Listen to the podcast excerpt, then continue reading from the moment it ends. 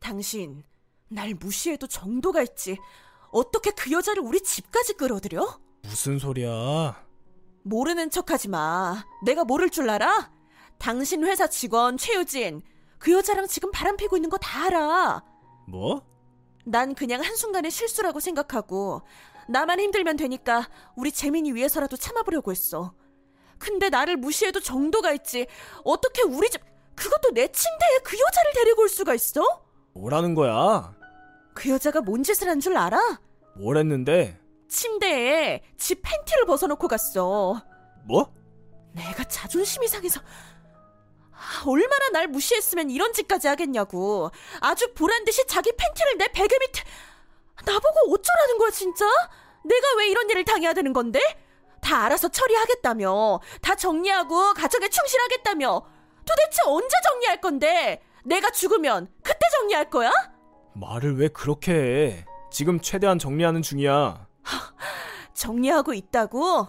그 정리를 뭐 침대에서 했나 보네?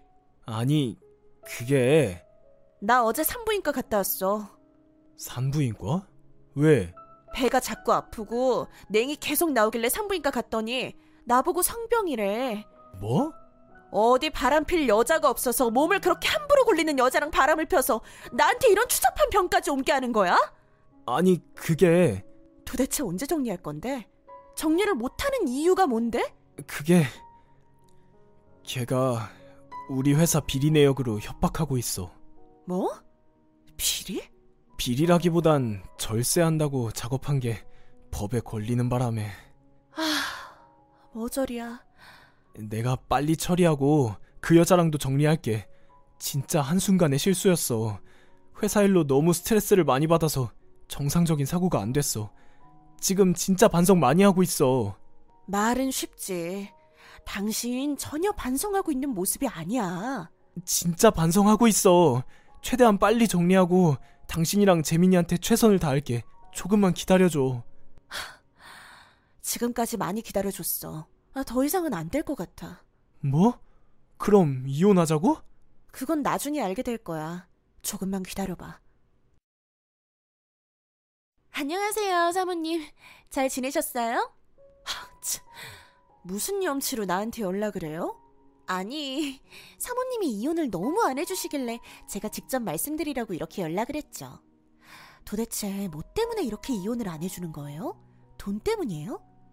지금 곱게 이혼해주면 돈은 얼마든지 드릴 수 있어요.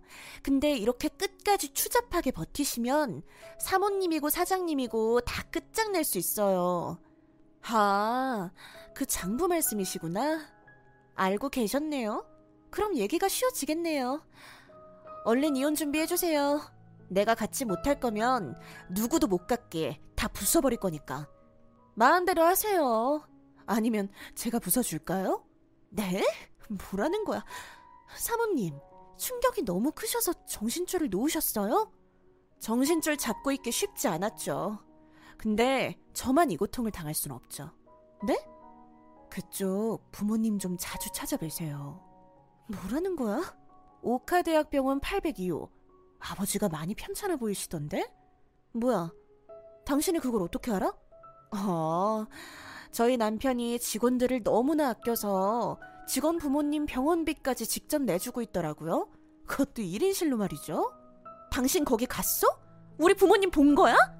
당연하죠. 저희 남편 직원 부모님이 아프신데 직원 복지 차원에서 직접 찾아뵀어요. 당신 미쳤어? 네가 뭔데 거길 찾아가? 가서 무슨 얘기했어? 왜요? 하면 안 될 말이 있나요? 예를 들면 뭐 이런 거? 당신 딸과 내 남편이 내 침대에서 같이 잠을 자는 사이다. 당신 딸 때문에 내가 성병에 걸렸다. 이런 거? 하, 미쳤어? 우리 엄마 아빠가 뭘 잘못했다고 그러는 건데? 난 뭘 잘못해서 이런 일을 당하고 있는 걸까요? 남한테는 그렇게 심한 고통을 주고선 자기는 아무런 고통이 없길 바랬나요? 아, 너무 이기적이네요. 아, 그리고 당신이 가지고 있는 장부 뿌려도 소용없을 거예요. 뭐? 이미 내가 다 뿌려놨으니까. 뭐, 내가 못 가지면 아무도 못 가지게 다 부숴버린다고요? 그쪽이 드라마 주인공인 줄 아시나 보네요. 정신 똑바로 차리고 사세요. 남한테 피해주면서 살지 말고. 추잡한 년아.